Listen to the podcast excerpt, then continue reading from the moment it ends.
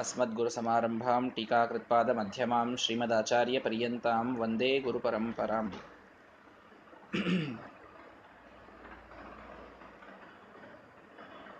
ಶ್ರೀ ಭಗವಾನ್ ವೇದವ್ಯಾಸದೇವರ ದಿವ್ಯವಾದಂತಹ ಉಪಕಾರವನ್ನ ನಿನ್ನೆಯ ದಿನ ತಿಳಿಯುವ ಪ್ರಯತ್ನವನ್ನು ಮಾಡಿದ್ದೇವೆ ಅಶೇಷ ಸಚ್ಛಾಸ್ತ್ರಕರ್ತೇ ನಮಃ ಅಂತ ವೇದವ್ಯಾಸದೇವರಿಗೆ ಹೇಳೋದು ಅದ್ಭುತವಾದಂತಹ ಶಾಸ್ತ್ರಗಳ ರಚನೆಯನ್ನ ಮಾಡಿದಂತಹ ಮಹಾನುಭಾವರು ವೇದವ್ಯಾಸ ದೇವರು ಸಂಸ್ಕೃತದಲ್ಲಿ ವೇದವ್ಯಾಸರು ರಚಿಸಿದಷ್ಟು ವಾಂಗ್ಮಯದ ರಚನೆಯನ್ನ ಯಾರೂ ಮಾಡಲಿಕ್ಕೆ ಸಾಧ್ಯವಾಗಿಲ್ಲ, ಯಾವ ಭಾಷೆಯಲ್ಲೂ ಸಾಧ್ಯವಿಲ್ಲ. ವೇದವ್ಯಾಸ ದೇವರ ವೇದಗಳ ವಿಭಾಗ ಮಾಡೋದು ಇದು ಒಂದು ಉಪಕಾರ ಅಷ್ಟೇ. ವೇದಗಳೇ ಉತ್ಸನ್ನವಾಗಿದ್ದವು. ಅಪೌರುಷೇಯವಾದ ವೇದಗಳು ಅವೇ ನಮಗೆ ಪ್ರಮಾಣ ಅಂತಿಡಲಿಕ್ಕೆ ವಿಶ್ವಾಸ ಇಡಲಿಕ್ಕೆ ಬಹಳ ಮೂಲ ಅವು. ನಮ್ಮ ಧರ್ಮದ, ಸಂಸ್ಕೃತಿಯ ಪದ್ಧತಿಗಳ ಎಲ್ಲದರ ತಾಯಿ ಬೇರು ವೇದಗಳು. ಆ ವೇದಗಳನ್ನು ವಿಭಾಗ ಮಾಡಿದ್ದು ಒಂದು ಮಹಾ ಉಪಕಾರ. ಅದು ನಿನ್ನೆಯ ದಿನ ತಿಳಿದಿದ್ದೇವೆ. ಅವುಗಳನ್ನು ಶಾಖೆಯಲ್ಲಿ ವಿಭಾಗ ಮಾಡಿದರು. ಅಖಂಡವಾದ ವೇದಾಂತ್ ಏನಿದೆ, ಅದೇ ಋಗ್ವೇದ, ಯಜುರ್ವೇದ, ಸಾಮವೇದ ಅಥರ್ವವೇದ ಅಂತ ವಿಭಾಗಗಳನ್ನು ಉಳ್ಳದ್ದೇನೆ ಆಗಿದೆ. ಶಾಖೆಗಳಲ್ಲಿ ಅದರ ವಿಭಾಗವನ್ನ ಮಾಡಿ ನಿಮ್ಮದು ಅಶ್ವಲಾಯನ ಶಾಖ, ನಿಮ್ಮದು ಅಪಸ್ತಂಭ ಶಾಖ ತೈತರಿಯ ಶಾಖ, ಶುಕ್ಲ ಯಜುರ್ವೇದ, ಕಾಣ್ವ ಶಾಖ, ಹೀಗೆ ಶಾಖೆಗಳನ್ನು ಅಲ್ಲಿ ವಿಂಗಡನ ಮಾಡಿ ಕೇವಲ ಕನಿಷ್ಠ ತಮ್ಮ ಶಾಖೆಯ ವೇದಗಳನ್ನೇ ಓದಿದರೂ ಸಾಧಕರಿಗೆ ಮೋಕ್ಷ ಸಿಗುವ ಒಂದು ವ್ಯವಸ್ಥೆಯನ್ನ ನಮಗೆ ವೇದವ್ಯಾಸ ದೇವರು ಮಾಡಿಟ್ಟರು. ಆಗ ವೇದವ್ಯಾಸ ದೇವರ ದಿವ್ಯವಾದಂತಹ ವೇದ ವಿಭಾಗದ ಒಂದು ಉಪಕಾರ, ಇದು ಮಹಾನುಭಾವರಿಗೆ, ಜ್ಞಾನಿಗಳಿಗೆ, ಅದರಿಂದ ಸಾಕಷ್ಟು ಜ್ಞಾನ ಬಂತು, ಇದು ಸರಿಹೋಯಿತು ಸಮಸ್ಯೆ ಬಂದದ್ದು ಕಲಿಯ ಪ್ರವೇಶ ಆಗಿದ್ದರಿಂದ, ವೇದದಲ್ಲೇ ಬಂದಂತಹ ಗೊಂದಲಗಳ ನಿವಾರಣೆಗೆ ಏನು ಮಾಡೋದು ಅಂತನ್ನೋದು. ಅದಕ್ಕಾಗಿ ಬ್ರಹ್ಮಸೂತ್ರಗಳ ರಚನೆಯನ್ನು ಮಾಡಿದರು. ಬ್ರಹ್ಮಮೀಮಾಂಸಾ ಶಾಸ್ತ್ರ ಅದಕ್ಕೆ ಪರವಿದ್ಯ ಅಂತ ಕರೀತಾರೆ. ಅತ್ಯದ್ಭುತವಾದಂತಹ ಒಂದು ಗ್ರಂಥ ಅದು. ಅದಕ್ಕಿಂತಲೂ ಉತ್ತಮವಾದ ಗ್ರಂಥವೇ ಇಲ್ಲ. ವೇದಗಳಿಗೂ ಮಿಗಿಲಾದ ವೇದಗಳನ್ನೇ ನಿರ್ಣಯ ಮಾಡುವಂತಹ ಗ್ರಂಥ ಅದು ಬ್ರಹ್ಮಸೂತ್ರಗಳು. ಆ ಬ್ರಹ್ಮಮೀಮಾಂಸಾ ಶಾಸ್ತ್ರ ರಚನೆ ಮಾಡಿ ವೇದಗಳ ನಿರ್ಣಯವನ್ನ ಮಾಡಿದರೂ ಅರ್ಥ ಏನೋ ತಿಳಿಯಿತು. ಆದರೆ ನಮ್ಮ ಒಂದು ಬುದ್ಧಿಗೆ ತತ್ವಕ್ಕಿಂತಲೂ ಹೆಚ್ಚು ಕಥೆ ಇದು ಅಟ್ರಾಕ್ಟ್ ಮಾಡ್ತದೆ. ಯಾವುದೇ ಒಂದು ತತ್ವವನ್ನು ನೀವು ಒಂದು ಕಥೆಯ ಮೂಲಕ ತಿಳಿಸಿದರೆ ಅದು ಹೆಚ್ಚು ಬೇಗ ತಿಳಿಯುತ್ತದೆ ಇದು ಭಗವಂತ ಸರ್ವೋತ್ತಮ ಜಗತ್ತು ಸತ್ಯ ಅನ್ನೋದನ್ನ ಸ್ಟೇಟ್ಮೆಂಟ್ ಕೊಡುವುದು ಎಷ್ಟು ಎಫೆಕ್ಟಿವ್ ಆಗ್ತದೋ ಅದಕ್ಕೂ ಹೆಚ್ಚು ಅದಕ್ಕೊಂದು ಕಥೆಯನ್ನು ಹೇಳಿಬಿಟ್ರೆ ತಲೆಯಲ್ಲಿ ಗಟ್ಟಿಯಾಗಿ ಕೂಡೋದು ಇದು ಸ್ವಾಭಾವಿಕವಾಗಿ ನಾವೆಲ್ಲ ಕಡೆಗೆ ನೋಡುವಂಥದ್ದು. ಹೀಗಾಗಿ ನಮ್ಮ ಸಮಗ್ರವಾದಂಥ ವೈದಿಕ ಸಿದ್ಧಾಂತವನ್ನು ಒಂದು ಕಥೆಯ ಮೂಲಕ ತೋರಿಸಿದರೆ ಹೇಗೆ, ಒಂದು ಇತಿಹಾಸದ ನಿರ್ಮಾಣವನ್ನು ಮಾಡಿದರೆ ಹೇಗೆ ಅಂತ ವಿಚಾರ ಮಾಡಿದ ವೇದವ್ಯಾಸ ದೇವರು ತಾವೇ ಪಾತ್ರ ವಹಿಸಿದ ಒಂದು ಅದ್ಭುತವಾದ ಇತಿಹಾಸದ ರಚನೆಯನ್ನ ಮಾಡ್ತಾರೆ. ಒಂದೇ ಒಂದು ಇತಿಹಾಸ ಅಲ್ಲಿಯವರೆಗೆ ಬಂದಿತ್ತು. ಅದು ರಾಮಾಯಣ. ಅದನ್ನು ಬಿಟ್ಟರೆ ಇನ್ನೊಂದು ಅತ್ಯದ್ಭುತವಾದ ಇತಿಹಾಸ ಅದು ಶ್ರೀಮನ್ ಮಹಾಭಾರತ. ಮಹಾಭಾರತದಲ್ಲಿ ಎಲ್ಲವೂ ಇದೆ. ರಾಮಾಯಣವೂ ಮಹಾಭಾರತದಲ್ಲಿದೆ ಮತ್ತೆ. ಮಹಾಭಾರತದಲ್ಲಿ ರಾಮಾಯಣದ ಕಥೆಯೂ ಬಂದು ಹೋಗ್ತದೆ ಒಂದು ಪ್ರಸಂಗದಲ್ಲಿ. ಹೀಗಾಗಿ ಮಹಾಭಾರತದಲ್ಲಿ ಇಲ್ಲದ್ದು ಅನ್ನುವ ಕಥೆಯೇ ಉಳಿಯಲಿಲ್ಲ. ಅಂಥ ತತ್ವವೇ ಉಳಿಯಲಿಲ್ಲ, ಅಂಥ ಜ್ಞಾನವೇ ಉಳಿಯಲಿಲ್ಲ. ಧರ್ಮಾರ್ಥ ಕಾಮ ಮೋಕ್ಷಗಳೆಲ್ಲ ಪುರುಷಾರ್ಥಗಳನ್ನೂ ಕೂಡ ಕೊಡುವ ಒಂದೇ ಒಂದು ಗ್ರಂಥವಾಗಿ ಮಹಾಭಾರತ ಇದು ಮೆರೆಯಲಿಕ್ಕೆ ಪ್ರಾರಂಭವಾಯಿತು. ಅಂತಹ ಬ್ರಹ್ಮದೇವರಿಗೆ ಮಾತ್ರ ಪರಿಪೂರ್ಣವಾಗಿ ತಿಳಿಯುವ ದೇವತೆಗಳಿಗೆ ಮಾತ್ರ ಗಮ್ಯವಾದ ದೇವಭಾಷೆಯಲ್ಲಿರ್ತಕ್ಕಂತಹ ಗುಹ್ಯ ಭಾಷೆಯಲ್ಲಿರ್ತಕ್ಕಂತಹ ಅತ್ಯದ್ಭುತವಾದ ಗ್ರಂಥ ಅದು ಶ್ರೀಮನ್ ಮಹಾಭಾರತ. ನಮ್ಮ ಪರಂಪರೆಯಲ್ಲಿ ಒಂದು ಪದ್ಧತಿ ಇದೆ. ಏನು ಅಂದರೆ, ಏನೋ ಒಂದು ಕಷ್ಟ ಬಂದಿತ್ತು, ಒಂದೇನೋ ಸಮಸ್ಯೆ ಬಂದಿತ್ತು ಅಂತಂದರೆ, ಜ್ಞಾನಿಗಳು, ಮಹಾಸ್ವಾಮಿಗಳವರೆಲ್ಲರೂ ಕೂಡ ಮಾಡುವಂಥ ಒಂದು ಪದ್ಧತಿ. ಏನು ಅಂದರೆ, ಒಂದು ಶಲಾಖೆಯನ್ನು, ಬಂಗಾರದ ಒಂದು ಶಲಾಖೆಯನ್ನು ತೆಗೆದುಕೊಂಡು ತಾತ್ಪರ್ಯ ನಿರ್ಣಯ ಏನಿದೆ ನಾವೀಗ ಕಲಿತಾ ಇದ್ದೇವೆ, ಮಹಾಭಾರತ ತಾತ್ಪರ್ಯ ನಿರ್ಣಯ. ಆ ಗ್ರಂಥದ ಮಧ್ಯದಲ್ಲೋಗಿ ಯಾವುದೋ ಒಂದು ಪುಟ, ಆ ಪುಟಕ್ಕೆ ಹಾಕಿ ಆ ಪುಟವನ್ನು ತೆಗೆಯೋದು. ತೆಗೆದಾಗ ಏನು ಸಮಸ್ಯೆ ಮನಸ್ಸಿನಲ್ಲಿ ಇಟ್ಟುಕೊಂಡು ಅದನ್ನು ತೆಗೀತಾರೋ ಅದಕ್ಕೆ ತಕ್ಕ ಉತ್ತರ ಬರ್ತದಂತೆ. ಅದಕ್ಕೆ ತಕ್ಕ ಉತ್ತರ ಬರ್ತದೆ. ಇದು ಮಹಾಸ್ವಾಮಿಗಳವರು ತಾವೇ ಅನುಭವಿಸಿ ತಮ್ಮ ಪ್ರವಚನಗಳಲ್ಲಿ ಸಾಕಷ್ಟು ಬಾರಿ ಹೇಳಿದಂತಹ ಅತ್ಯದ್ಭುತವಾದ ಸಂಗತಿ ಇದೆಲ್ಲ. ಇದನ್ನ ನಾ ಮೊದಲಿಗೂ ಇದನ್ನು ವಿವರಿಸಿದ್ದೇನೆ. ನಾವು ಇದನ್ನು ಬಹಳ ಏನಂತೀರಿ, ಒಂದು ಶ್ರದ್ಧಾಭಕ್ತಿಯಿಂದ ನೋಡಬೇಕಾದಂತಹ ಒಂದು ಮಹಿಮೆ ಇದು ನಮ್ಮ ಮಹಾಭಾರತ ತಾತ್ಪರ್ಯ ನಿರ್ಣಯದಲ್ಲಿ ಶ್ರೀಮದಾಚಾರ್ಯರು ಏನ್ ಪ್ರಶ್ನೆ ಇರ್ತದೋ ಅದಕ್ಕೆ ಉತ್ತರ ಕೊಟ್ಟಂತೆ ಅಲ್ಲಿ ಉತ್ತರ ಬರ್ತಿರ್ತದೆ. ಯಾವುದೇ ಪುಟವನ್ನು ತೆಗೆದರೂ ಕೂಡ ಅದರಲ್ಲಿ ಅಂಥ ಉತ್ತರ ಬರ್ತದೆ. ಇದು ನಮ್ಮ ಮಹಾಭಾರತ ತಾತ್ಪರ್ಯ ನಿರ್ಣಯದಲ್ಲಿ ಶ್ರೀಮದಾಚಾರ್ಯರು ಬರೆದ ಗ್ರಂಥದಲ್ಲೇ ಇರಬೇಕು ಅಂತಂದ್ರೆ, ಇದರ ಮೂಲ ಮಹಾಭಾರತ ವೇದವ್ಯಾಸ ದೇವರು ಬರೆದ ಗ್ರಂಥ, ಮತ್ತು ಅದರಲ್ಲಂತೂ ಇದ್ದೇ ಇರ್ತದಲ್ಲ. ಅದರಲ್ಲಿ ಇರೋದಿಲ್ಲ ಯಾಕೆ? ಹೀಗಾಗಿ ಯಾವ ಸಮಸ್ಯೆ ಇದ್ದರೂ ಅದಕ್ಕೊಂದು ಪರಿಹಾರ ಬೇಕು ಅಂದರೆ ನಮ್ಮ ಮಹಾಭಾರತವನ್ನು ನೋಡಬೇಕು. ನಮ್ಮ ಸ್ವಾಮಿಗಳು ಚಾಷ್ಟಿ ಮಾಡ್ತಾ ಹೇಳ್ತಾ ಇದ್ರು. ಒಂದು ಪೆನ್ ತೆಗೆದುಕೊಂಡು ಮಹಾಭಾರತದ ಇಂಪಾರ್ಟೆಂಟ್ ಶ್ಲೋಕಗಳು ಅಂತ ಮಾರ್ಕ್ ಮಾಡ್ತಾ ಇದ್ರಂತೆ ಸ್ವಾಮಿಗಳವರು. ಒಂದು ಕಡೆಗೆ ಪ್ರವಚನ ಹೇಳಬೇಕಾಗಿತ್ತು, ಅಂಡರ್ಲೈನ್ ಮಾಡೋದು, ಈ ಶ್ಲೋಕ ಹೇಳಬೇಕು ಪ್ರವಚನದಲ್ಲಿ ಅಂತ ಒಂದು ಅಂಡರ್ಲೈನ್ ಮಾಡ್ತಾ ಇದ್ರಂತೆ. ಮಾಡಿದ್ರಂತೆ ಮಾಡಿದ್ರಂತೆ ಒಂದು ಮೂರ್ನಾಲ್ಕು ಶ್ಲೋಕ ಆಯಿತು. ಆಮೇಲೆ ಒಬ್ಬ ಶಿಷ್ಯ ಕರೆದ್ರಂತೆ. ಶಿಷ್ಯಗೆ ಕರೆದು, ಕೂಡಿಲ್ಲ. ಏನು? ಈ ಪುಸ್ತಕ ತಗೋ. ಅಂತ ಮಹಾಭಾರತ ಪುಸ್ತಕ ಕೊಟ್ಟು, ಒಂದೇ ಶ್ಲೋಕ ಹಿಡ್ಕೊಂಡು ಕೊನೆ ಶ್ಲೋಕ ಅಂಡರ್ಲೈನ್ ಮಾಡಿ ನನಗೆ ಕೊಟ್ಬಿಡು ಅಂತ ಹೇಳಿದರು ಸ್ವಾಮಿಗಳವರು. ಯಾಕೆ ಅಂತಂದರೆ, ಇದರಲ್ಲಿ ಈ ಶ್ಲೋಕ ಇಂಪಾರ್ಟೆಂಟು ಇನ್ನೊಂದು ಅಲ್ಲ ಅಂತ ವಿಂಗಡನೆಯೇ ಮಾಡಲಿಕ್ಕೆ ಅಸಾಧ್ಯವಾದಂತಹ ಅತ್ಯುನ್ನತ ಗ್ರಂಥ ಅದು ಶ್ರೀಮನ್ ಮಹಾಭಾರತ. ಶ್ರುತಿಷು ವಿತ್ತ ದಶಾರ್ಥಂ ಭಾರತೆ. ಒಂದೊಂದು ವಾಕ್ಯಕ್ಕೆ, ಒಂದೊಂದು ಶ್ಲೋಕಕ್ಕೆ ಕನಿಷ್ಠ ಹತ್ತು ಅರ್ಥಗಳು ಮಹಾಭಾರತದಲ್ಲಿವೆ ಅಂತ. ಕನಿಷ್ಠ ಹತ್ತು ಅರ್ಥಗಳು. ಅದನ್ನ ಮೀರಿ ಇನ್ನೆಷ್ಟೋ ಅರ್ಥಗಳಿವೆ. ಒಂದೊಂದು ಶ್ಲೋಕಕ್ಕೆ ಹತ್ತು ಹತ್ತು ಅರ್ಥಗಳು ಮಹಾಭಾರತದಲ್ಲಿರ್ತಕ್ಕಂಥದ್ದು. ನಂಬಿಕೆ ಬರೋದಿಲ್ವಾ ನಿಮಗೆ ಅಂತ ಹೇಳಿ ನಮ್ಮ ಮಹಾ, ನಮ್ಮ ವಿಜಯಪುರದಲ್ಲಿ ಎರಡು ಸಾವಿರದ ನಾಲ್ಕನೇ ಇಸ್ವಿಯಲ್ಲಿ ಒಂದು ಜ್ಞಾನಸತ್ರವಾಗಿತ್ತು. ಒಂದು ಇಪ್ಪತ್ತೆರಡು ಇಪ್ಪತ್ತ್ಮೂರು ದಿನ ಮಹಾಸ್ವಾಮಿಗಳವರು ಇಲ್ಲೇ ವಾಸ್ತವ್ಯಕ್ಕೆ ಇದ್ದಂತಹ ಒಂದು ಸಮಯದೊಳಗೆ ಒಂದೇ ವಾಕ್ಯವನ್ನು ತೆಗೆದುಕೊಂಡು ಅದಕ್ಕೊಂದು ಹದಿನೈದು ಇಪ್ಪತ್ತು ಅರ್ಥಗಳನ್ನು ಸ್ವಾಮಿಗಳವರು ಹೇಳಿದರು. ಅಂತೇಶು ರೇಮಿರೆ ಧೀರಾಹ, ನತೆ ಮಧ್ಯೇಶು ರೇಮಿರೆ ಅಂತ. ನಾನು ಚಿಕ್ಕವನಿದ್ದೆ ಆವಾಗ. ಆದರೆ ಆ ಹೇಳಿದ್ದು ಇನ್ನು ಭಾರೀ ಪ್ರಭಾವಶಾಲಿಯಾಗಿ ಅವ್ರು ಹೇಳಿದ್ರು. ಹೀಗಾಗಿ ನೆನಪಿದೆ ಆ ಒಂದು ವಾಕ್ಯ. ಅಂತೇಶು ರೇಮಿರೆ ಧೀರಾಹ, ನತೆ ಮಧ್ಯೇಶು ರೇಮಿರೆ. ಈ ವಾಕ್ಯಕ್ಕೆ ಹದಿನೈದು ಇಪ್ಪತ್ತು ಅರ್ಥಗಳನ್ನು ಸ್ವಾಮಿಗಳವರು ಜ್ಞಾನಸತ್ರದಲ್ಲಿ ಹೇಳಿದ್ದು. ಭಾರತದಲ್ಲಿ ಒಂದೊಂದು ವಾಕ್ಯಕ್ಕೆ ಹತ್ತು ಅರ್ಥಗಳು ಅನ್ನೋದನ್ನ ಸಾಬೀತು ಮಾಡ್ತೇವೆ ಅಂತ ಹೇಳಿ ಅಷ್ಟು ಅದ್ಭುತವಾದ ಗ್ರಂಥ ಶ್ರೀಮನ್ ಮಹಾಭಾರತ. ಅದರ ಒಂದು ವಿಸ್ತಾರವನ್ನು, ಅದರ ಒಂದು ರಚನೆಯನ್ನು ಭಗವಾನ್ ವೇದವ್ಯಾಸದೇವರು ಮಾಡಿದ್ದಾರೆ. ಸರಿ, ಬ್ರಹ್ಮಸೂತ್ರಗಳು, ಮಹಾಭಾರತ, ವೇದಗಳ ವಿಭಾಗ ಇದರಿಂದ ಎಲ್ಲರ ಮನಸ್ಸಿನಲ್ಲಿ ಯಾವ ಕಲಿಯ ಪ್ರವೇಶವಾಗಿತ್ತವೋ ಅದು ಹೋಯಿತು ದೇವತೆಗಳಲ್ಲಿ. ಮನುಷ್ಯರಲ್ಲಿ ಏನು ಮಾಡೋದು? ಮನುಷ್ಯರಲ್ಲಿ ಕಲಿ ಇನ್ನೂ ಉಳಿದುಕೊಂಡ, ಅವರ ಮಂದವಾದಂತಹ ಮತಿ, ಅವರ ಕರ್ಮ, ಆಯುಷ್ಯ ಎರಡೂ ಕಡಿಮೆ, ಇವರಲ್ಲಿ ಏನು ಮಾಡೋದು ಅಂತ ವಿಚಾರ ಮಾಡಿದಾಗ, ಚಕ್ರೇ ತಥಾ ಭಾಗವತಂ ಪುರಾಣಂ, ಸಮಾಧಿ ಭಾಷೆಯಲ್ಲಿ ಎಲ್ಲ ಜನರಿಗೆ ಮುಖ್ಯವಾಗಿ ಅದು ಮುಟ್ಟಬೇಕು ಅನ್ನುವಂಥ ಒಂದು ಅದ್ಭುತವಾದ ಉದ್ದೇಶದಿಂದ ಭಗವಾನ್ ಬಾದರಾಯಣ ರಚಿಸಿದಂತಹ ಅತ್ಯುನ್ನತವಾದ ಗ್ರಂಥ, ಅದು ಶ್ರೀಮದ್ ಭಾಗವತ ನಮ್ಮ ಎಲ್ಲ ಮನುಷ್ಯರಿಗೆ ಅಂತೇ ರಚನೆಯಾದದ್ದು ಇದು ಭಾಗವತ. ಇದನ್ನು ನಾವು ನಮ್ಮ ಉಸಿರಿನಲ್ಲಿ ಇಟ್ಟುಕೊಳ್ಳಬೇಕು, ಅಸ್ಥಿಗತ ಮಾಡಿಕೊಳ್ಬೇಕು ಭಾಗವತದ ಅಷ್ಟರ ಮಟ್ಟಿಗೆ ಆ ನಮ್ಮ ಭಾಗವತದ ಮಹತ್ವ ಇದೆ. ಕೆಲವೇ ದಿನಗಳ ಹಿಂದೆ ನಮ್ಮ ವಿಜಯಪುರದಲ್ಲಿ ಮಹಾಸ್ವಾಮಿಗಳವರು ಆಗಮಿಸಿದ್ರು ಪೂಜೆಗೆ.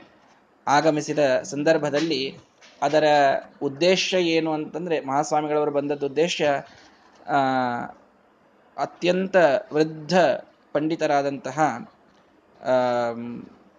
ಹಿಂದಿನ ಶತಮಾನದ ಒಂದು ನಾಲ್ಕು, ಐದು ಮಹಾಸ್ವಾಮಿಗಳವರ, ನಮ್ಮ ಶ್ರೀಮಠದ ಮಹಾಸ್ವಾಮಿಗಳವರ ಒಂದು ನಿಕಟವರ್ತಿ ಸಂಪರ್ಕವನ್ನಿಟ್ಟುಕೊಂಡಂತಹ ಒಬ್ಬ ಮಹಾ ವಿದ್ವಾಂಸರು ಪಂಡಿತ ಪೂಜ್ಯ ರಾಮಾಚಾರ್ಯ ಅವಧಾನಿ ಅಂತ.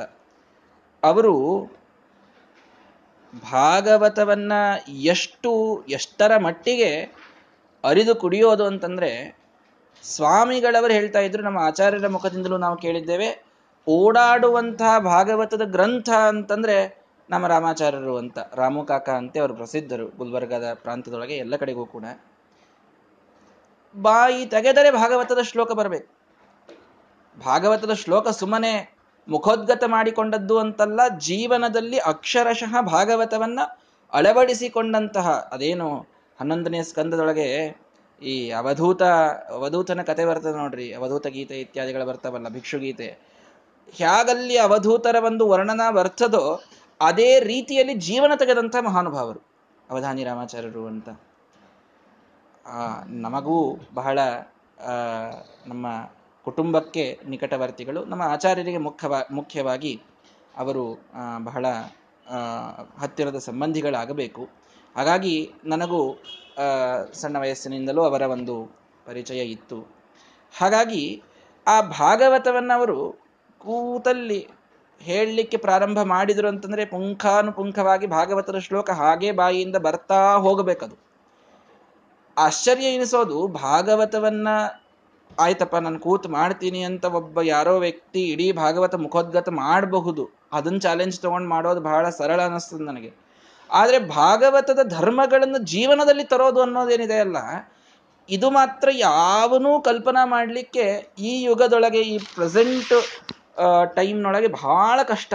ಅದನ್ನು ಏನವರು ತಂದಿದ್ರಲ್ಲ, ಇದನ್ನು ನೋಡಿದರೆ ಬಹಳ ಆಶ್ಚರ್ಯ ಅನಿಸ್ತಿತ್ತು ನಮ್ಮ ಆಚಾರ್ಯರು ಮೇಲಿಂದ ಮೇಲೆ ಅವರ ಉದಾಹರಣೆಯನ್ನು ಕೊಟ್ಟು ಅದನ್ನು ಹೇಳ್ತಾ ಇದ್ದರು ಹೀಗಾಗಿ ಈ ಶ್ರೀಮದ್ ಭಾಗವತದ ಒಂದು ವಿಚಾರ ಇದು ಎಲ್ಲ ಕಡೆಗೆ ನಾವು ಮಾಡಬೇಕಾದಂತಹ ಮೂಲ ಉದ್ದೇಶ ಏನು ಅಂತಂದ್ರೆ ಇದು ನಮ್ಮ ಮನುಷ್ಯರಿಗಾಗಿ, ಮಾನವರಿಗಾಗಿ ಅಂತೆ ವೇದವ್ಯಾಸರು ರಚನೆ ಮಾಡಿದಂತಹ ಗ್ರಂಥ. ಅಂಥ ಮಹಾನುಭಾವರು ಯಾದವಾರ್ಯರ ಜೀವನದಲ್ಲಿ ನಾವು ಕೇಳ್ತೇವೆ. ಅಸ್ಥಿ ವಿಸರ್ಜನ ಮಾಡಬೇಕು ಅಂತ ಅವರ ಮುಂದಿನ ಜನ, ಶ್ರೀನಿವಾಸ ತೀರ್ಥರು ಇತ್ಯಾದಿಗಳು ಎಲ್ಲರೂ ಕೂಡ ಅವರ ಕೃಷ್ಣೆಯಲ್ಲಿ ಅವರ ಅಸ್ಥಿಯನ್ನು ವಿಸರ್ಜನೆ ಮಾಡೋಣ ಅಂತ ಅದನ್ನ ಇನ್ನೇನು ವಿಸರ್ಜನೆ ಮಾಡಬೇಕು, ಅವರ ಅಸ್ಥಿಗಳನ್ನ ಸುಮ್ಮನೆ ಹೀಗೆ ಕಿವಿ ಹತ್ತಿರ ಹಿಡಿದುಕೊಂಡ್ರಂತೆ. ಏನ್ ಸಂದೇಶ ಕೊಡ್ತಾರೆ ನಮ್ಮ ಗುರುಗಳು ಅಂತ ಕೇಳಬೇಕು ಅಂತ. ಕೇಳಬೇಕು ಅಂತ ಹೇಳಿದರೆ ಆ ಯಾದವಾರಿಯರ ಅಸ್ಥಿಯಿಂದ ಬಂದಂತಹ ವಾಣಿ ಜನ್ಮಾದ್ಯಸ್ಯ ಯಥೋನ್ಮಯಾದಿತರ ತಶ್ಚಾರ್ಥೇಶ್ವಭಿಜ್ಞ ಸ್ವರಾಟ್ ಅಂತ ಯಾದವಾರಿಯರ ಅಸ್ಥಿಯಿಂದ ಭಾಗವತ ಬಂತು. ನಮ್ಮ ಮನಸ್ಸಿನಲ್ಲಿ, ನಮ್ಮ ಬಾಯಿಯೊಳಗೆ, ನಮ್ಮ ತಲೆಯೊಳಗೆ ಬರೋದೇ ಹೆಚ್ಚಿಂದು. ಇನ್ನದನ್ನ ಜೀವನದಲ್ಲಿ ಪರಿಪೂರ್ಣ ರೂಢಿಸಿಕೊಂಡು ಒಳಗೆ ಒಳಗೆ ಒಳಗೆ ಅಂತ ಕೊನೆಗೆ ಅಸ್ಥಿಗತವನ್ನಾಗಿ ಮಾಡಿಕೊಂಡಂಥ ಮಹಾನುಭಾವರಿದ್ದಾರೆ. ಭಾಗವತವನ್ನ ಅಷ್ಟರ ಮಟ್ಟಿಗೆ ಶ್ರದ್ಧಾಭಕ್ತಿಯಿಂದ ಕೇಳಿದವರು, ಪಾಠ ಮಾಡಿದವರು, ಅಧ್ಯಯನ ಮಾಡಿದಂಥ ಮಹಾನುಭಾವರಿದ್ದಾರೆ. ಅಂಥವರು ಯಾದವಾರಿಯರ ಒಂದು ಕಾಲದಲ್ಲಿ ಕೇಳ್ತಾ ಇದ್ವಿ. ನಮ್ಮ ಕಾಲದಲ್ಲೂ ಕೂಡ ಇಂತಹ ಮಹಾನುಭಾವರು, ಇಂತಹ ವಿದ್ವಾಂಸರ ಕಥೆಯನ್ನು ಕೇಳಿದಾಗ ನಮಗೆ ನಿಜವಾಗಿಯೂ ಕೂಡ ಆ ಮಹಾಭಾಗವತದ ಒಂದು ಮಹತ್ವ ನಮಗೆ ತಿಳಿಯಲಿಕ್ಕೆ ಸಾಧ್ಯ. ತತ್ರಾಪಿ ಪ್ರಸಂಗ ಬಂದಿದೆ ಅನ್ನೋದಕ್ಕೆ ಹೇಳ್ತಾ ಇದ್ದೇನೆ. ಹನ್ನೊಂದನೇ ಸ್ಕಂದದ ಅವಧೂತ ಚರಿತೆಯನ್ನು ನಾನು ಕೋಟ್ ಮಾಡಿದೆ, ಮೆನ್ಷನ್ ಮಾಡಿದೆ. ಈ ಒಂದು ಆಷಾಢದ ಶುಕ್ಲ ಪ್ರತಿಪದಾದಿಂದ ದಶಮಿ ಏಕಾದಶಿಯ ಒಂದು ಸುಮಾರಿಗೆ ಒಳ್ಳೆ ಒಂದು ಹತ್ತು ಹನ್ನೊಂದು ದಿನಗಳ ಕಾಲ ವಿಶೇಷವಾಗಿ ಶ್ರೀಮದ್ ಭಾಗವತದ ಹನ್ನೊಂದನೆಯ ಸ್ಕಂದದ ಒಂದು ಉಪನ್ಯಾಸವನ್ನೇ ಒಂದು ಏರ್ಪಡಿಸುವಂತಹ ಯೋಜನೆಯನ್ನ ಹಾಕಿಕೊಳ್ತಾ ಇದ್ದೇವೆ. ನಮ್ಮ ಶ್ರೀಯುತ ಕೊರಳ್ಳಿ ಬಾಬುರಾವ್ ಅವರು ಅದನ್ನ ಹೇಳಿಸುವಂತಹ ಒಂದು ಜ್ಞಾನ ಸತ್ರವನ್ನ ಅವರು ಇಡಿಸ್ತಾ ಇದ್ದಾರೆ. ಎಲ್ಲರಿಗೂ ಆ ಸಮಯದಲ್ಲಿ ಮತ್ತೊಮ್ಮೆ ತಿಳಿಸ್ತೇನೆ. ಪ್ರಸಂಗ ಬಂದಿದ್ದಕ್ಕೆ ಹೇಳ್ತಾ ಇದ್ದೇನೆ. ಹನ್ನೊಂದನೆಯ ಸ್ಕಂದ, ಇದು ತತ್ವಪ್ರಧಾನವಾದದ್ದು. ಹತ್ತನೇ ಸ್ಕಂದ ಅಂದಮೇಲೆ ಎಲ್ರಿಗೂ ಕೂಡ ಕೃಷ್ಣನ ಕಥೆ ಅಂತ ನೆನಪಾಗ್ಬಿಡುತ್ತದೆ. ಬಹಳ ಕಥಾಪ್ರಧಾನವಾಗಿದ್ದಂಥದ್ದು.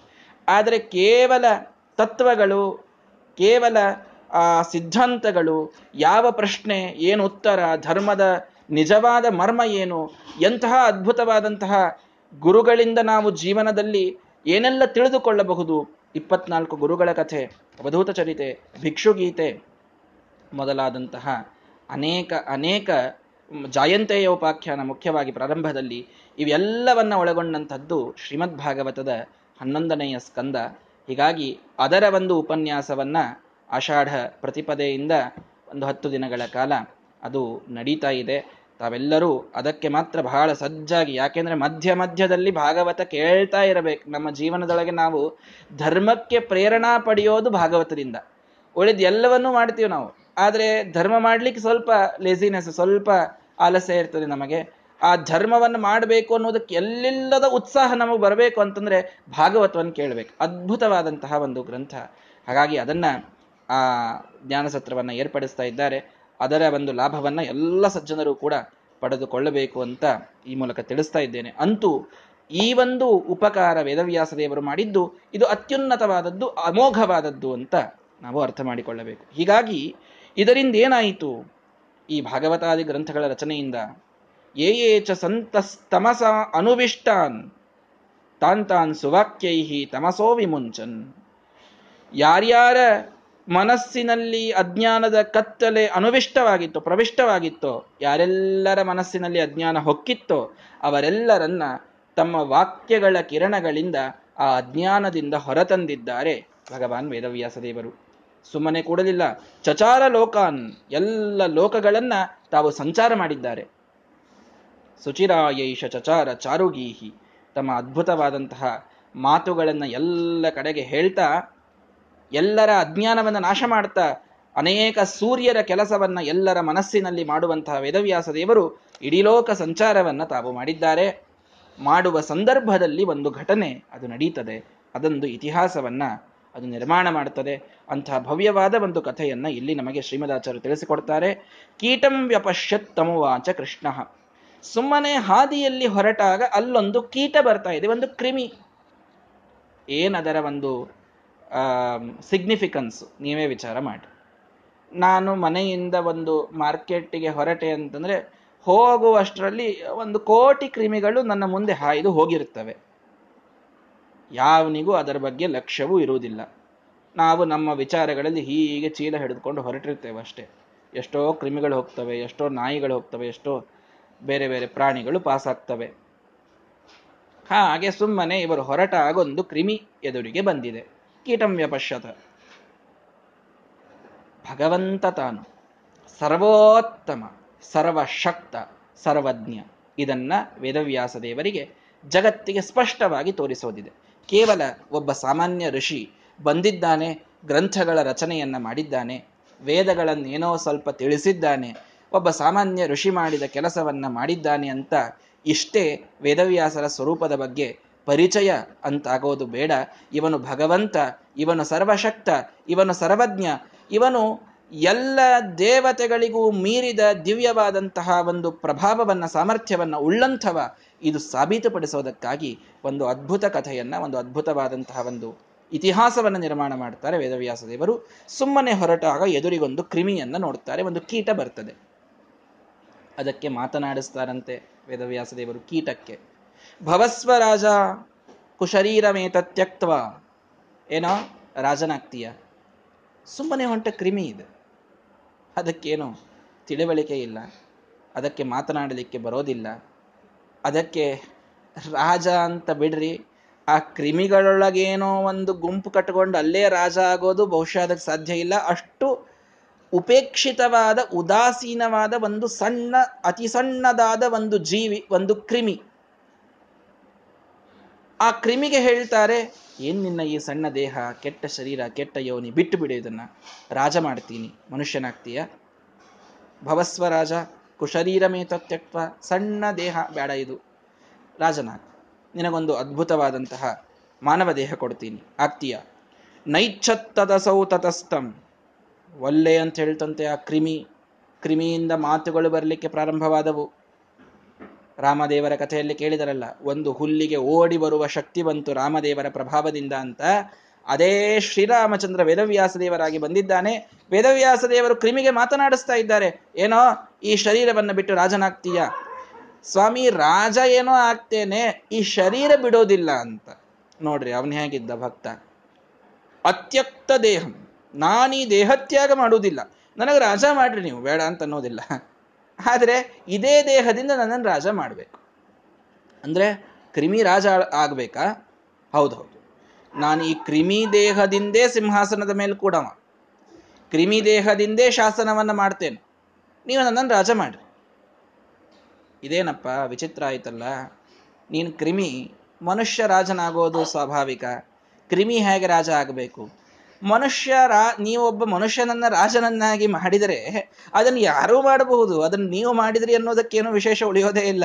ಒಬ್ಬ ಕ್ರಿಮಿಯನ್ನ, ರಾಜನನ್ನಾಗಿ ಮಾಡಿದರೆ ನಿಮ್ಮ ಅದ್ಭುತವಾದ ಪ್ರಭಾವ ಜಗತ್ತಿಗೆ ಗೊತ್ತಾದೀತು. ನನಗೆ ಈ ದೇಹದಿಂದಲೇ ನೀವು ರಾಜನನ್ನಾಗಿ ಮಾಡಬೇಕು. ಈ ಬುದ್ಧಿ ಆ ಕ್ರಿಮಿಯಲ್ಲಿ ಪ್ರಚೋದನ ಮಾಡಿದವನು ಭಗವಂತನೇ ಮತ್ತೆ. ಏನ್ರಿ, ಕ್ರಿಮಿ ಭಾರಿ ಹೇಳ್ತಲ್ರಿ?